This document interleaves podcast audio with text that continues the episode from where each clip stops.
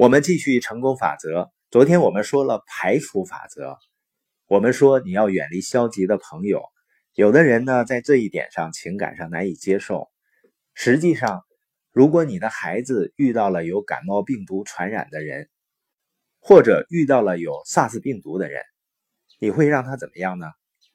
一定会让他远离这些人。而有的时候消极的影响，它的伤害是不亚于这些病毒的。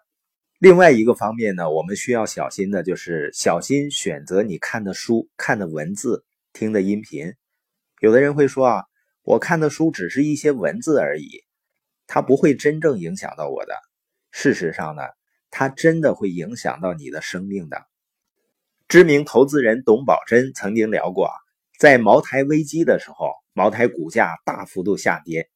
其中呢，很多坚定看好茅台的投资人呢，到最后也顶不住压力，抛出了茅台的股份。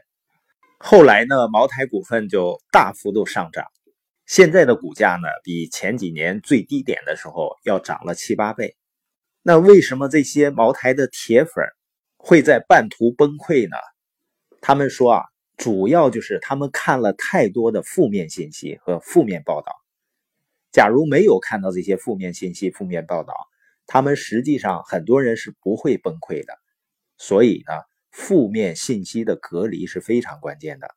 或者换句话说，你选择看谁的书、听谁的建议是至关重要的。而生活中呢，很多人愿意听那些整天胡说八道的人的建议，所以自己也会变得胡说八道。最重要的呢，是结果肯定不理想。就像有的人想要学习投资，你只需要反复的好好的去看巴菲特的一些观点就可以了，因为他是靠投资赚到了最多钱的人啊。而很多人呢，他会去选择去看或者去听一些垃圾的东西。查理琼斯就说啊，五年后除非你读了不同的书，跟不同的人交往，否则你的生活没有什么不同。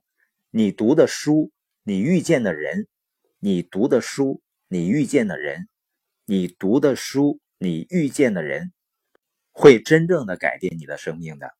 所以呢，你可以选择读垃圾小说，你也可以选择世界上最优秀的思想来投资你的生命。但是你的选择呢，就会影响你生命的方向。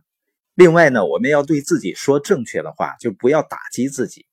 我们每个人能出现在这个世界上，实际上就是很低概率的事情。